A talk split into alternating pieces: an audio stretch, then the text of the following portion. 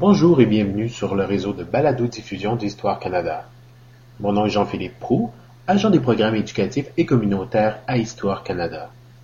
Aujourd'hui, vous entendrez une entrevue réalisée avec M. Jean-Marie Lebel, professeur, auteur et historien. Nous avons discuté avec lui de son plus récent livre intitulé L'Expo, plaisir et découverte à Québec.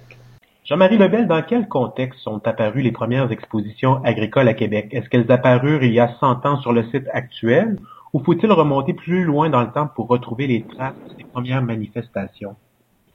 Oh, il faut, remonter il y a 200 ans. Il y a 200 ans. Euh, après la conquête, euh, les anglophones vont fonder à Québec en 1789 la Société d'agriculture du comté de Québec. Et c'est eux qui vont organiser une première exposition agricole dans les années 1810. Et puis, ils vont en avoir quelques-unes comme ça, et qui se tenaient près de la porte Saint-Louis. Mais d'une façon assez irrégulière. Et en 1854, on a une première exposition provinciale qui se tient à Québec. Mais c'est une exposition provinciale en alternance beaucoup avec la ville de Montréal. Et puis, ce qui fait que rendu aux années 1890, on est un petit peu, euh, on est un petit peu pas très de bonne humeur à Québec. On veut une exposition provinciale d'une façon annuelle. L'exposition provinciale a été implantée sur le site actuel il y a environ 100 ans. Est-ce qu'immédiatement Québec s'est glissé sur l'échiquier des grandes expositions nord-américaines? Est-ce que ce fut un succès instantané? Euh, c'est depuis 1898 que l'exposition se tient sur le lieu annuel, sur le lieu actuel. Elle fut d'abord organisée par la Compagnie d'exposition de Québec, que le sénateur Philippe Landry avait créée en 1892. Et c'est lui qui avait trouvé les terrains, les, terrains Garwin, un petit peu en, dehors de la ville de Québec, au-delà de ce qu'on appelait le village Stadacona. Et au début, on trouvait que c'était loin du centre-ville. Mais on va installer une ligne de tramway qui va relier le centre-ville au lieu d'exposition et peu à peu, les gens de Québec se sont habitués au site actuel. Et sur le site actuel, c'est la commission d'exposition provinciale de Québec qui va organiser les expositions à compter de 1912. Une commission qui avait été créée par le maire de Québec. Parce que avant 1912, on a vu donc euh, les sociétés d'agriculture avaient organisé l'exposition, puis la compagnie de l'exposition qui était une compagnie privée, mais cela allait plus ou moins bien. Et le maire Douin se disait, bon, on a besoin d'une grande exposition au Québec.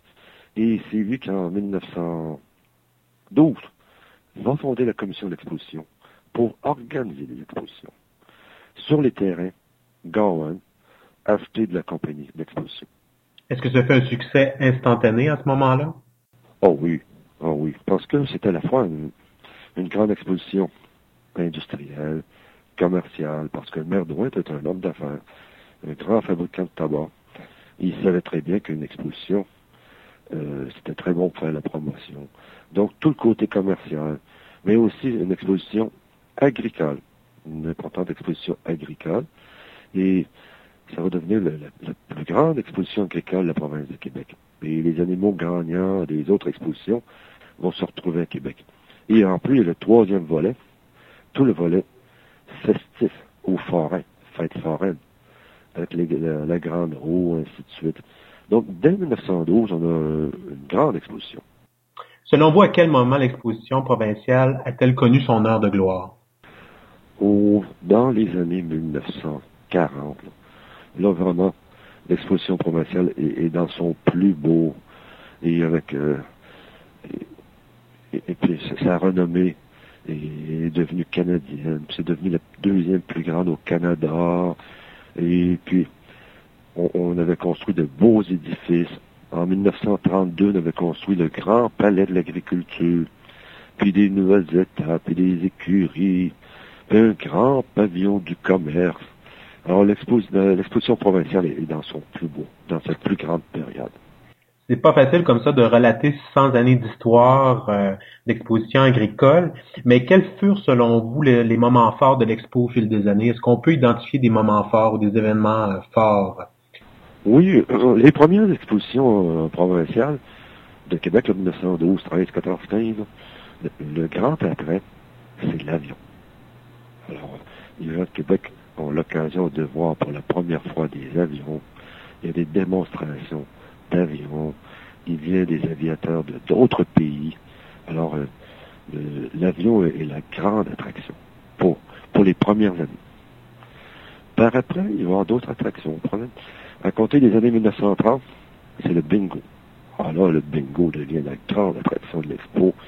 Et les bingos étaient organisés par le, régiment qu'on avait à Québec, le régiment des Zouaves pontificaux, qui avait été créé pour aller défendre le pape, mais qui finalement sont devenus des, des, organisateurs de bingo, l'exposition. Alors, les, bingos font les belles années de l'expo dans les années 1930, 1940. Après 1949, on a un nouveau colisée, ben, colisée actuel. Et ce qui fait que pendant l'expo, à compter de 1950, on est capable de présenter des grands spectacles. Et des grands spectacles qui furent organisés pendant plusieurs années par M. Nap. Et des grands spectacles, euh, entre autres, on présentait des grands, c'était comme du beau musical, sur, sur patin à roulette, parce qu'on n'avait pas encore la glace durant l'été. Puis par après, on, on a présenté de beaux spectacles sur glace. Dans les années 1960, 1970. Alors, une visite à l'expo se complétait toujours par une visite au Colisée pour assister à ces magnifiques spectacles sur glace, avec euh, des patineurs qui venaient de tous les coins d'Amérique et qui portaient des costumes flamboyants. C'était vraiment euh, un beau spectacle. Parlez-nous un peu des bâtiments que l'on retrouve sur le site actuellement. Est-ce qu'on peut parler d'un site ayant une valeur patrimoniale selon vous? Oui, oui, parce que plusieurs des, des bâtiments des terrains d'exposition qu'on appelle maintenant le site de l'expo, on l'appelle maintenant Exposité depuis 1997. Et plusieurs bâtiments ont valeur patrimoniale. Entre autres, le pavillon des arts, qui date de 1913, qui est un magnifique pavillon. Et les spécialistes de l'architecture disent qu'il est de style, de style des expositions universelles comme on avait à l'époque à Paris, à, Londres, donc des grandes expositions universelles du 19e siècle. Alors ce pavillon est magnifique. Le grand pavillon du commerce qui date de 1923, il, est immense. Et il fut longtemps le plus grand pavillon pour des, euh, pour des salons commerciaux au Québec. L'hippodrome, l'hippodrome inauguré en 1917 est un magnifique édifice. La façade est splendide, ces deux grandes tours. Et donc, donc, on retrouve plusieurs édifices patrimoniaux, sans compter le, Colisée, qui date de 1949 et qui fait maintenant partie du, patrimoine. Le site d'Exposité demeure vivant non seulement le temps de l'exposition, mais toute l'année. Quels furent les événements les plus marquants à s'être déroulés sur le site d'Exposité? C'est depuis les, années 1900, depuis 1942 plus, plus précisément, que le site de l'expo est utilisé à l'année longue. Parce qu'en 1942, le Vielle Arena de Québec, qui était près du parc Victoria, a brûlé. Alors, on, a décidé de transformer le palais de l'agriculture pour en faire le premier colisée et pour y présenter du hockey, les parties des arts de Québec. Alors là, à partir de 1942, les terrains d'expo sont ouverts à l'année longue.